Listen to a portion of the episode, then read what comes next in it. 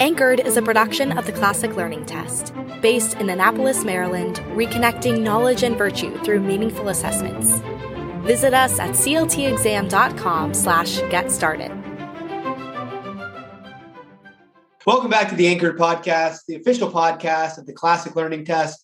Folks, we've had some amazing, amazing guests uh, on the Anchored Podcast uh, from Robbie George, uh, Cornel West, a number of amazing uh, college presidents as well.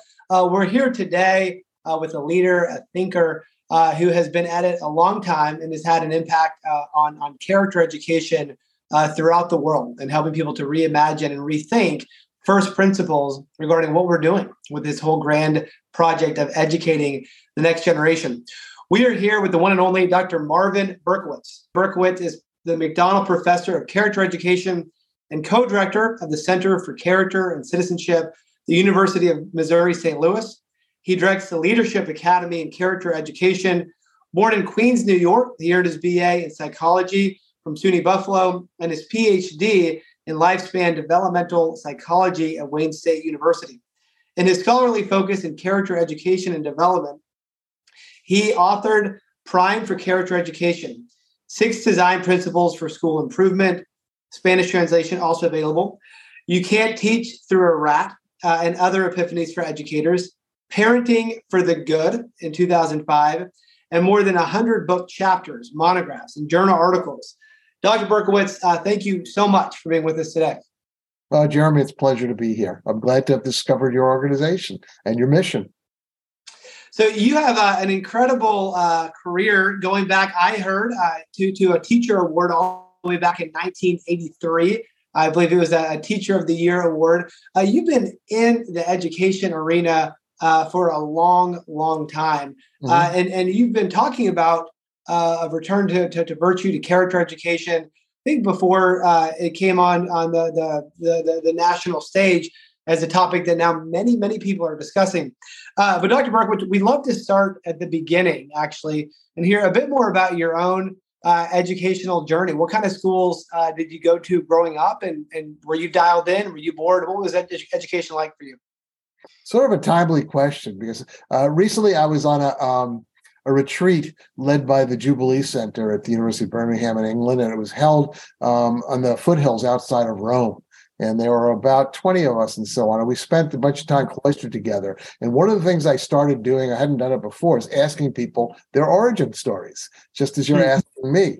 And some of them were startling, the kinds of hurdles and misfortunes and so on that people overcame to become all of them were very successful people at this point and then i thought about myself and i realized something that i often say when i train people is that um, you know, when you look at people, you can make a profile of sort of their origins and whether there are a lot of hurdles to overcome, how many um, challenges they had, risk factors, what kinds of protective factors and resiliency they had. On the one hand, you have people who just have the deck stacked against them.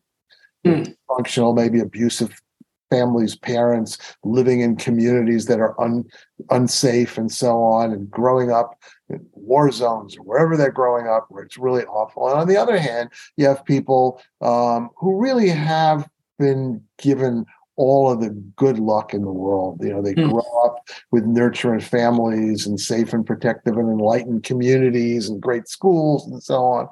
And I was the latter you know, I was one of those kids who was raised in a very healthy family with doting, loving, healthy mm. parents. Um, I lived in a community that was safe. I went to a public school district that was exemplary. Um, I had all those things going for me. An interesting caveat I tell people all the time is what I just did was not bragging because I had nothing to do with that. Mm. It was luck. I was lucky. But the answer to your question is I was lucky. I was dealt a great start in a great public school setting in the context of a healthy, enlightened community and a very healthy and nurturing family. Wow. Wow. And then did you start uh, thinking through? I mean, you, you went for undergraduate, you're, you're up at SUNY in New York. Uh, did you know going into college that you were going to pursue education? When did you decide you'd become a teacher? Yeah, no, I really never decided to become a teacher. I grew up in a community where the expectations for um, career education were pretty high. And there was a lot of scaffolding and support for that. So I, you know, I always assumed I would go to college. That was just a foregone conclusion. And then I assumed I would go on postgraduate to do something. And in our hmm. community, a lot of people went on to become doctors and dentists and lawyers and so on. Um, I was never really attracted to any kind of medical professions nor the legal profession. So the only thing that made sense to me was to go on and get a, a doctorate in something um, and you know work as a scholar of some sort. I didn't really know what that meant at that. And I was a math whiz as a kid until I hit calculus. Then I hit the wall. I had no idea what that was. Tried twice, failed miserably at calculus. Uh, it wasn't math to me. It was philosophy of numbers or something. And so that was yeah. the end of my. But the goal was to become a math major because I was so good at math. Um, hmm. And so that ended. So I took a, sort of a smorgasbord of subjects. I took a philosophy course and a psychology course. In a sense, I was creating my own um, classical education, but it didn't go very far, as I'll get to in a moment. Um, and psychology grabbed me. I love the idea of hmm. um, understanding how other people think. Why? Why do they do what they do? Why do they think the way they do? And hmm. I always, partly because of my upbringing, um, was very interested in morality, doing the right thing. Honesty was a huge value. Charity was a huge value in my family and my tradition. Uh, I'm Jewish, and that was part of you know uh, this whole tradition. Um, and so eventually, kind of serendipitously, they came together. So I started studying psychology I took a phenomenal undergraduate course at a very high level um, from a guy named Bill Overton, who was a leading thinker in the field of, of cognitive development at that point. Challenged the heck out of me, uh, hmm. but it hooked me. And so when I applied to graduate school, I applied to be a developmental psychologist. Um, I love this idea of as we develop, there are sort of revolutions or transformations in the way we make meaning of the world. Hmm. And eventually, when I was in grad school, I found out about Lawrence Kohlberg, a professor at Harvard, who had applied that to thinking specifically about moral issues. And okay. that's that's when I drank the Kool Aid and, said, "That's it. That's what I that's what I want to do." Okay, and then then during your your graduate studies, uh, is that when you began to kind of think through kind of mainstream education and and uh, I guess the the nope. departure. Okay, not quite yet. Not even close. Uh, yeah. I was I, I, I, I finished my graduate work. I went to Harvard to work with Kohlberg. I was in the Harvard Grad School of Education, and hmm. I was studying education. But for me, at that point, education was mainly a vehicle as a social scientist to understand how schooling impacts the way kids think. I was still okay. really interested in the in the developmental psychology of cognitive transformation, and particularly hmm. cognitive transformation around how people figure out what's right and wrong. And okay. schooling was something that was being studied as its impact on that. But for me, it hmm. was just that was just a variable in a psychology experiment, if anything. But I got sort of I got this insidious uh, influence by working at the Harvard Grad School of Education for two years with Kohlberg and his team, studying these schools. I got hmm. these hooks in me. I didn't realize that later came out to drag me back to education. And the way I tell the journey is I got a job teaching in the psychology department at Marquette University, a Jesuit okay. Catholic University in Milwaukee. I was there for sure. 20, 20, years. Um, and I started out as a social psycho- a social scientist, developmental psychologist, studying this work from you know as a psychologist, but being a closet educator, constantly going back to mm-hmm about how does education impact this? How is it as a delivery mechanism? What's the nature of it? Um, what are the real operative factors, the um, active ingredients in education that help people become good human beings? And that kind of grew and grew and grew. Um, there tends to be a lot of places an antipathy between between education and psychology, and um, educators see psychologists as living in, a, in a you know uh, the ivory tower and psychologists see educators as practitioners and not scholars and so so i had to be a closet educator um, i got involved more and more with national organizations like um, the character education partnership which is now character.org. Um, for for a long time, I was part of the Association for Moral Education, which is what okay. we in the Kohlberg camp, which is a intensely international um, organization. But I would go off to these conferences and come back and be a psychologist. And then I got headhunted for the job that I have mm. now, uh, which is in a college of education. So I, I got to ask you this question. Um, you know, I, I, can relate so much to your experience. My, my first three years out of college, I was teaching in inner city New York and Brooklyn. Uh, there was a, a, a, great deal of, of, brokenness in the community that I was teaching in. Um, there was, a, I think, a sense of meaninglessness to interpret that suffering in any way or even even talk about it. After that, I went to seminary, and in seminary, I mean, we, we weren't studying the history of education in any sense, but but it, it struck me kind of like an epiphany when I was in seminary of like, holy smokes, you know, they were doing something, they were going after something almost entirely different for almost the entire history of education than kind of what we're doing now. I mean, they, they would they would call it formation, you know, uh, they were about shaping the whole person. And I, I that was the first time I thought, holy smokes, like this is we're not doing that at all. We're, we're just we're trying to get them through to give them this degree to have this credential. It wasn't even passing on serious core knowledge of any sort at all. Right. Um, were you thinking during this time, thinking through the history of education and, and, kind of the moment that you found yourself occupying? Not, not a lot, not a lot. Um, my focus was kind of myopic. My focus was really, um, I'll give you, you know, sort of my elevator pitch about my calling. Okay. Mm-hmm.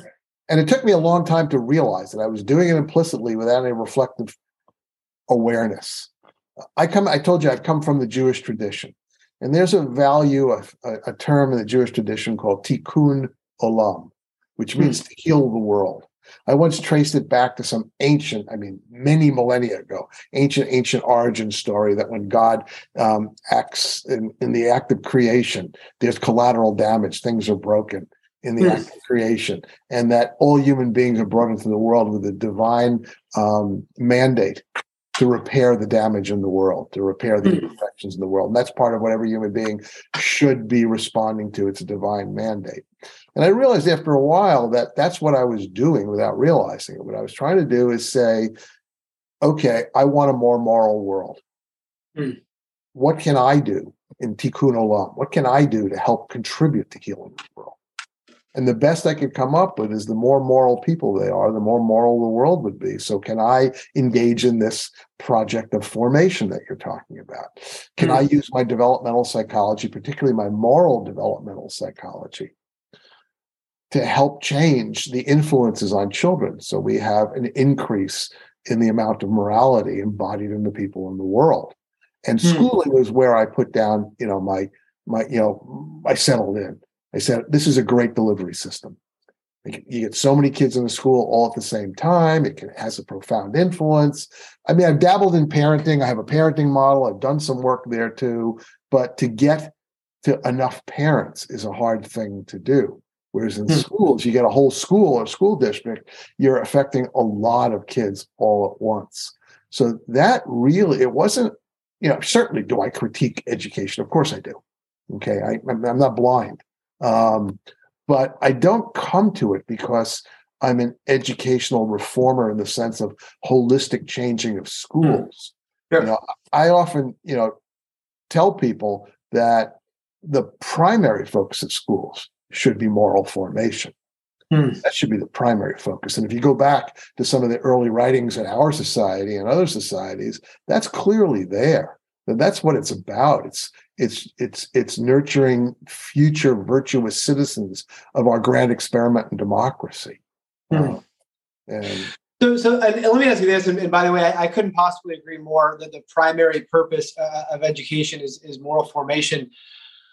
I, I, am wondering though, is is it is it possible? You know, I, I mean, when I, I, was fascinated when I was at, at LSU, one of the few meaningful classes I actually took in education as an education major was the history of education.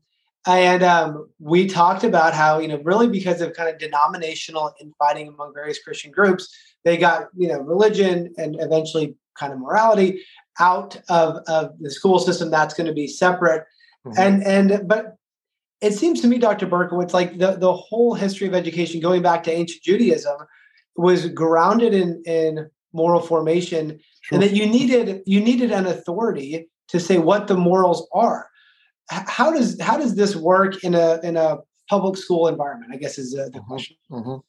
yeah i mean that's always a challenging question that comes back to you whose values so to speak there's many yeah, incarnations yeah. of that question but that's that's the gist of the question and um, you have a number of it's a, there's like forks in the road at that point. Which mm. path do you go down? One path is one we tried which was idiotic which is to say let's be values free. Yeah uh, you know i what i tell people all the time is there's no off switch to character education moral education values whatever you want to call it formation. There's no off switch to that. Aristotle said over 2,000 years ago that every adult who's around children will impact their character, whether we intend it like it or not. There's an ancient Chinese proverb that every passerby leaves their mark on people's character. And if you know the roots of the term character, it comes from the Greek word meaning to leave a mark to mark. Mm. Um, so, and this is so Chinese culture, Greek culture, it's all over the place. We know for a long time there is no off switch to this. So that's one path. Another path is to say, let's invoke a particular authority, often a religious authority, but it could be a philosopher, it could be something else. Um, the problem with that is over the past two or 3,000 years around the world, philosophy has failed to find the unified theory of hmm. everything. Um, you know, there's a lot of similarities, you know, a lot of agreements, but there isn't one. You know, and the same thing with religion. Um, one of my, and I don't want to get too political about it, but one of my concerns with the way that we make a lot of our decisions now, particularly with um, why not be provocative? My my old colleague and friend Dan Maguire, the Catholic theologian, used to call the pelvic morality of the Catholic Church is mm-hmm. that um, we take a our particular religion and say the whole world needs to adhere to that. Um, okay. And you know, I have great difficulties in just forcing one particular narrow point of view. So the other path is to say, let's try to find some common denominators. Let's mm. try to find some core values, virtues. Um, okay some people may find this a little challenging, but I remember many years ago, I was cornered, I think in Ontario, in a cold, dark school. No, it wasn't. Actually, it was in Wisconsin. um, um, yeah, this was in Wisconsin, a cold, dark, rural school after everybody had left from a session on this. And I had these two fundamentalist Christian couples there who were utterly dogmatic and just rejecting this. And hmm. you know, I was banging my head against the wall and I finally looked at them and I said, look, I don't want in any way to propose anything in schools that violates your faith tradition. I'm not here to do that. I yeah. said, so what I'm going to do, this was very obnoxious, but it was the only way I got through to them. I was desperate mm. at this point. I said, I'm going to tell you the values that I'm proposing, and you tell me which ones Jesus would have hated. Okay. Okay. And I said, let's compassion. Because if Jesus is against compassion and caring and concern for others, we'll drop it from our list right now. Go, oh no, no, no, that's you know mm-hmm. that's great. I said, how about respect for persons? Because if Jesus was against that one, you know, and I went down this list of these five core vir- values or virtue, they're really values, you know, that come up all the time: respect, responsibility, caring, fairness, and honesty. They always come up at the top of these you know, hmm. consensual mm. lists. And they said they were all good. At that point, they backed off and said, yeah, I guess that's okay. After uh, all this dogmatic resistance. So yeah. I'm not saying it's necessarily easy to do that, but it's not that difficult.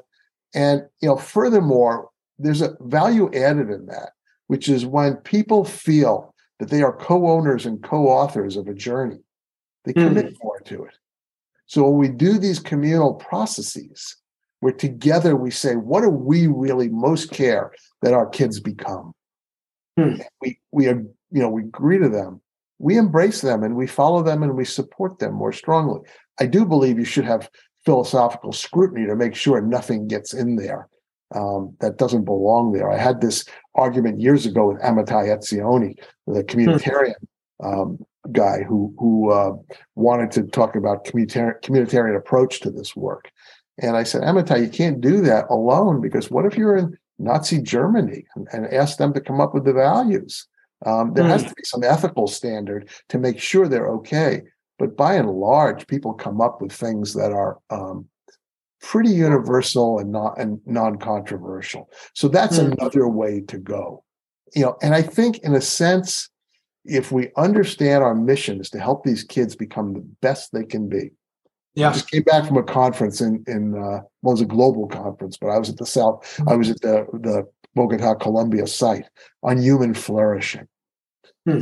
And you know, if we understand it broadly as bringing out the best in people, helping human beings flourish, helping them be the best and most ethical people they can be. Usually, we don't go that wrong. Hmm. Yeah.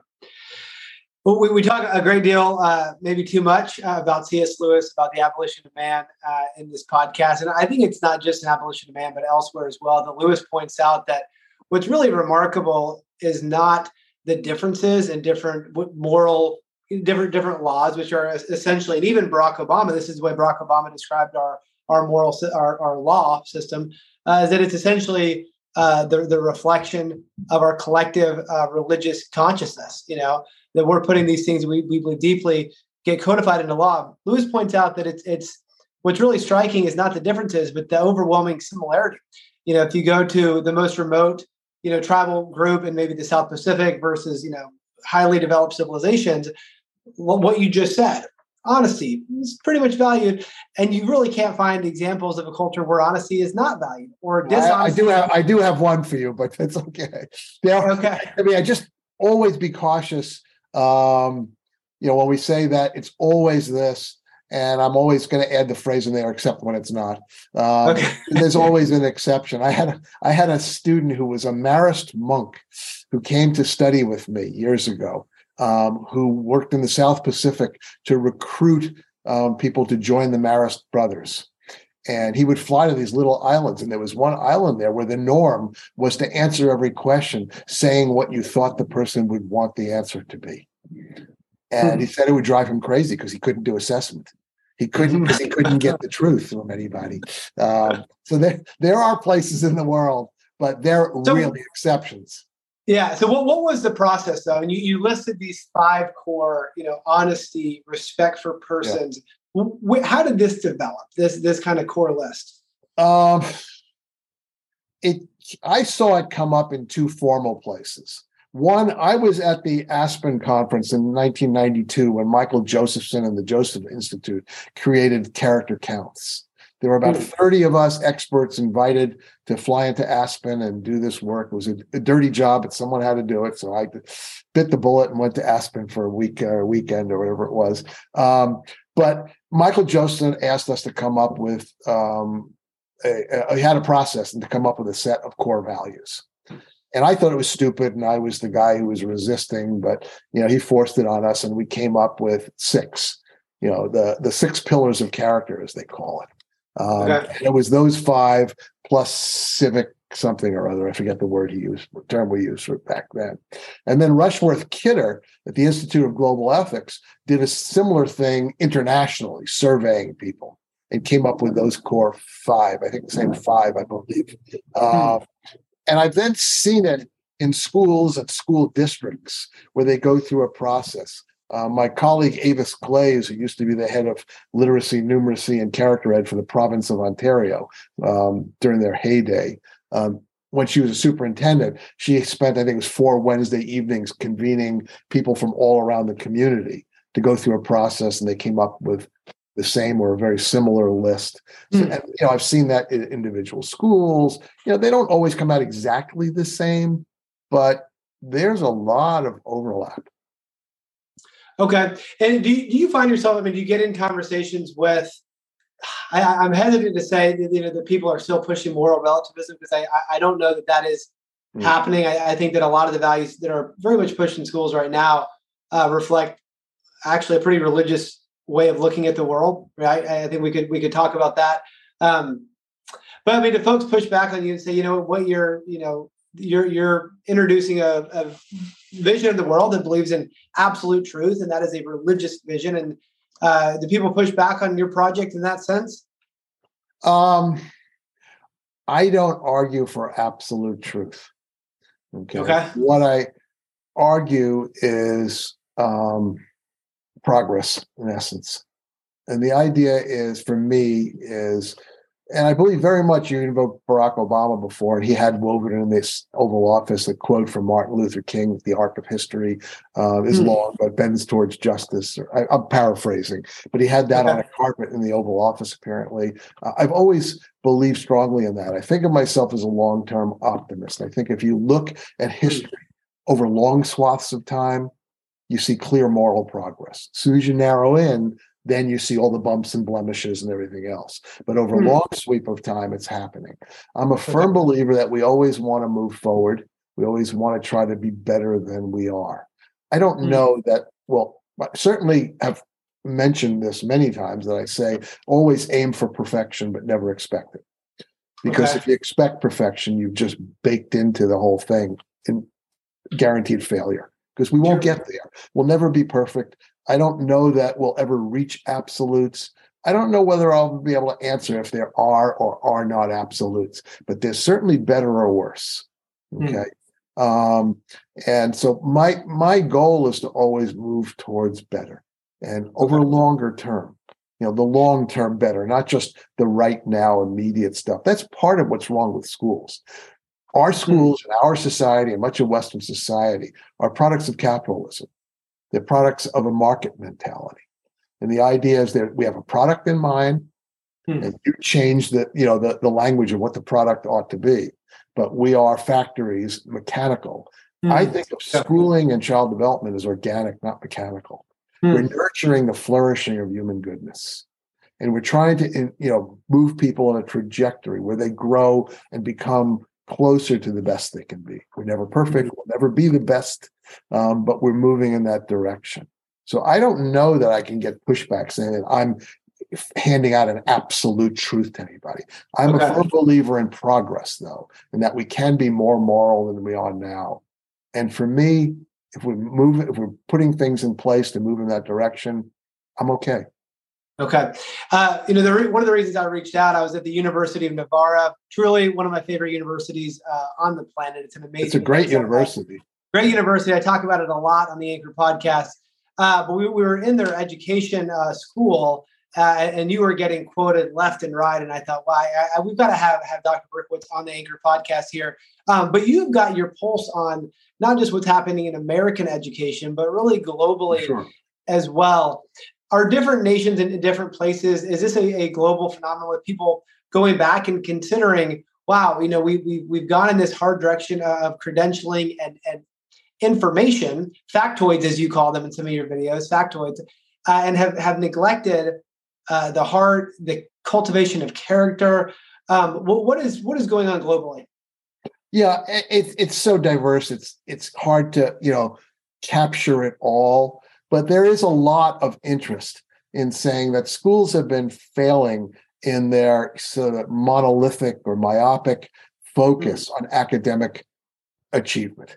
Um, okay. it's, it's, it's inadequate. We need more. I'm even getting that out of places like you know People's Republic of China, um, uh, Indonesia, Kenya. You know, lots of other places mm-hmm. that you may not expect as much. Clearly, in Western society, um, there's a, a, a, strong understanding of that.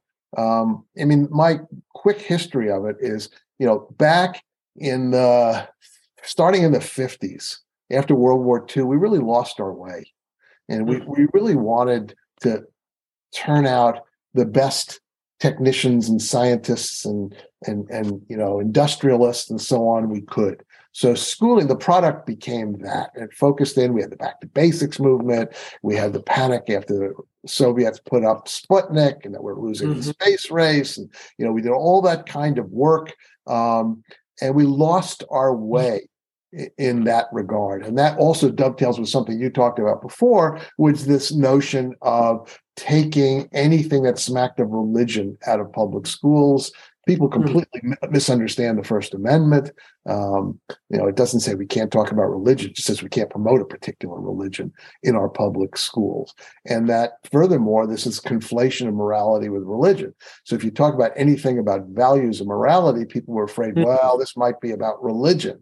Well, I mean, there's thousands of years of secular ethical philosophy out there that are not, it's not specifically about a particular religion. Yes, you could talk about ethics and morality without talking yep. about a particular religion, but that all got taken out. And then in the early 90s, in the US at least, really there was a move to say, we got to get back into this. Hmm. It started a bit earlier, but there was a heavy jump start in the early 90s.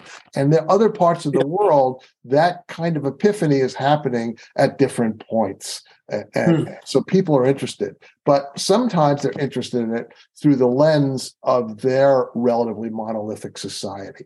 So Indonesia is exploding with character hmm. education, but so much okay. of it is funneled through the lens of Islam because they're an Islamic state. Um, hmm and you know I saw that also to a degree in Pakistan. Um, there's a, a, a, number of moves now in the Middle East. Um, there's one in Lebanon. There's one in the United Arab Arab Emirates um, that are trying to do this, but you know they're limited in how broadly they can think about it because they have a mandated worldview that things have to correspond to that. And I think that in some ways is going to limit how successful they are at this. Um, hmm. uh, so, so, you know, it's growing a lot in South America right now, massively. Um, is this born out of? I, mean, I, think we've witnessed, even in the past two or three years in the U.S., uh, really almost a complete breakdown of civil dialogue. The ability for people who don't agree on eh, politics to sit down and have a functional, healthy, rational conversation. Uh, is this breakdown in, in kind of like civil? I mean, is this is this rooted in education? What what didn't happen maybe in K twelve for so many Americans? Yeah, I mean, part of part of me as I watched the last I don't know, maybe decade, a little bit less of transformation, particularly in Western democracies, of what I see is, you know, just the utter fraying of democracy. It's mm. coming apart at the seams. It happened in the U.S. with the, you know, the it happened in a whole bunch of countries simultaneously. I thought, although I thought we jump started it with the election of Trump in this faux popularist notion mm-hmm. that you know these folks who really were selfish authoritarian hedonists Hmm. Um, you know, we saw it in the UK, we saw it here, we saw it in Colombia, we saw it. Yeah, it, you can go around, you know, in Brazil, you can go around the world and see these things popping up. Um, and I thought, you know, as I looked at that, I thought, we failed. Oh. We failed. You know, we're trying to educate for human goodness. And it wasn't so much those leaders, it was the electorate hmm. who voted for them it was the electorate who I thought, and, and I don't want to, you know, paint everybody with the same brush, but there was an overrepresentation of selfishness, greed, uh-huh. people voting for that, hatred, whether it was hmm. xenophobia, racism, whatever it was, hatred, fear. You know, I hmm. remember hmm. Michael Moore's movie, I think it was Bowling for Columbine, which was yeah. all about this notion that powers that be are trying to breed fear so they can hmm. manipulate. People. Well, I think we saw it over the last five, ten years. I think he, he was prophetic in that regard mm. when we look at what happened. And so we have an electorate that instead of voting for human goodness and progress, they were voting for greed, hatred, and fear. Wow. And I think we failed to shape the character of the electorate, and not just in the US, in yeah. lots of places in the world where people are selecting. So let me ask you that: ha- Have we hit bottom, uh, Dr. Berkowitz? Have we hit rock bottom yet? Or, Beats or... me. I have no idea, no way of knowing if we we hit bottom. Whether we're, you know, I can't, I can't tell the future. And if you remember what I said before, I'm a believer in long term progress. So I'm an optimist, uh-huh. but I'm not a short term optimist. I'm a okay. long term optimist. So whether it's going to get worse now before it eventually someday gets better, Hmm. Can't, can't answer. I don't know. Okay. Okay.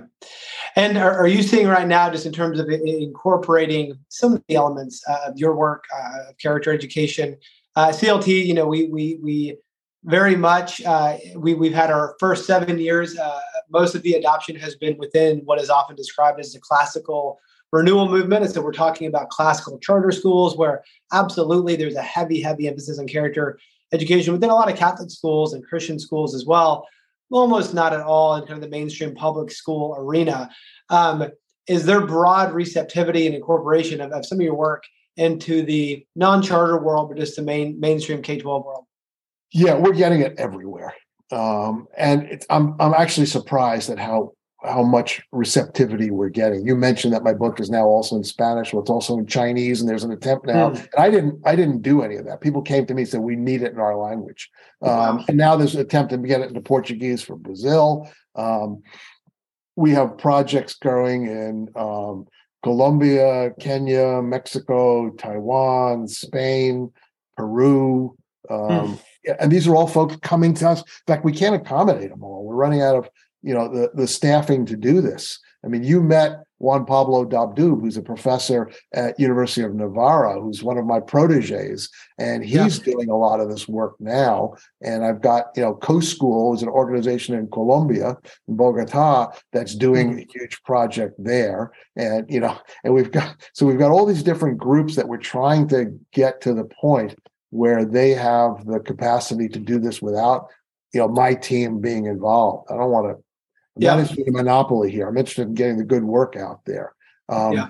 But you know, I might quickly introduce the model that we're using, which is the prime model you mentioned the book. Because basically, what we've done over the last 20 some odd years is look at all the research on character education and say what turns out to be effective. Um, hmm. How can we distill that down into some guidance for educators? So, as you talk about the classical education movement, you know, and educating for character, my mania is are you doing, you have the good intentions, but are you doing that which really works? What I found is educators come to education with golden hearts for kids. And mm. this hmm. classical movement that you're talking about, at least the way you spin it, is with golden hearts for kids. We want these kids to not only yep. be educated in the things they ought to know, but we want them to be good people. Yet educators often have no clue what really works mm-hmm. and they do some stuff that's useless, wasting time, and sometimes even harmful and counterproductive. Um, you know, and so what we've done is try to figure out what really works. And we came up with lots of stuff, but we tried to distill it down to six what I call design principles. Okay. One is, and you've got this one down pat already, I think, it has to be an authentic priority. Hmm.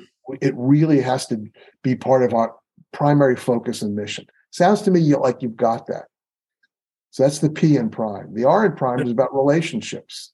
Relationships are the molecules from which we build great schools, great learning, and great character.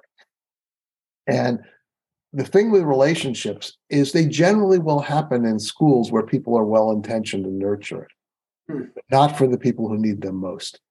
So we really need to be structural, intentional, strategic um, about this, and inclusive all all stakeholders in the school have to be included. And so you need the mechanisms to do that, the intentionality. The I in prime is about intrinsic motivation.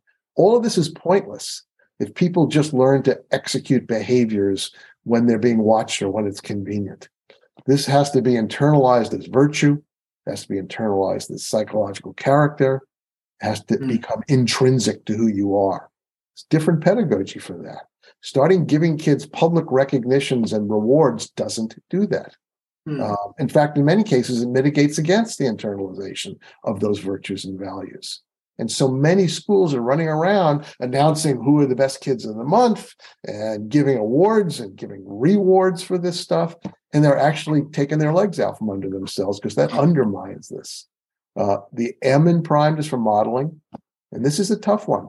It has a lot to do with the adult culture one of the most under leveraged aspects of schools is the adult culture the adults as models the adults um, as a community an ethical or tom Lickona calls it a professional ethical learning community um, and most school leaders have no clue that that is their job probably their hmm. primary mm-hmm. job nor do they have any equipment on how to do it. They don't know how to lead an Hmm. adult culture in a school.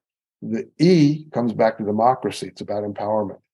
All human beings need to feel they have some control over their lives. They have some influence. They're partners, they're co owners, they're co authors. Schools are hierarchical, authoritarian structures, tend to be. Hmm. Um, they are disempowering. And we miss out on that fundamental human need. So we need to figure out how to flatten governance structures in schools, honor voice, and so on. And the D finally is developmental pedagogy, which says that we shouldn't be educating for the short term, we should be educating for the long term development of people. And we need a different pedagogy for that. We need to understand how to do behavior management, how to do academic education, and everything else in ways that have a long term impact. Hmm. Sometimes even a time release impact. Sometimes you don't even see it immediately, but down the road, it'll matter. So that's if I can get schools to do that, and this is what people seem to be attracted to right now, then, you know, to quote Dr. Seuss, oh, the places they will go. That's beautiful. Uh, Dr. Berkowitz, we always end the Anchored podcast uh, talking about the books, the books that have been most formative for our guests. So the question is usually framed as the book that you go back to, that you reread. I want to nuance it just a bit for you. First question what do you recommend from what you have you have written uh, for our audience uh, maybe maybe the, the first time hearing about your work yeah well i mean i, well, I would recommend the, that book i just talked about the most recent one which is primed for character education uh, routledge is the publisher there's a spanish version out of the university of navarra their press um, nice. yeah uh, oh, you know and um, there's a chinese version also um, that comes out of Taiwan, actually. Uh, but it's primed for character education. Okay, and then um, what, what is it? What has it been for you then? Is there a, a book that has been most uh, formative in your own thinking? There've been a bunch of them at different stages. I mean, the first thing that happened to me was my undergraduate class with Bill Overton, where he made me read source material from Jean Piaget. It's not easy stuff to read. It's translated from French, and it is some deep and difficult stuff. Piaget was a genius, but it pushed me to really think differently about how I understand human development. So that's that's one. Um, uh, another one that became important for me is, and you'll, I mean, you're going to just love this. Uh, when I finished my postdoc and went to Marquette University as a faculty member, I got two grants from the National Endowment for the Humanities. Basically, in my image, I realized, having worked with Larry Kohlberg at Harvard, that uh-huh. He was a Renaissance man. He was reading sociology and theology and philosophy and psychology and just, you know, went on and on and on. And he kept dumping these books on our desks and, and have us, you know, read them. There's one by uh, Frankena um, that was just a bull primer on ethical philosophy that you know blew me away. Um, but I got these two grants to be taught ethical philosophy. I got two ethical two philosophers to teach this course, and we read Aristotle's Nicomachean Ethics, which is one I would say, put on everybody's list to read. But we read John Stuart Mill, and we read you know, yeah. and so on and so on. Um, uh, and that was important. But the Nicomachean Ethics by Aristotle is is a biggie. Um, Man's Search for Meaning, uh, you know, Hmm. Viktor Frankl is Yeah. another, I think, critical thing for everybody to read. But the only books I've ever read over and over are Tolkien.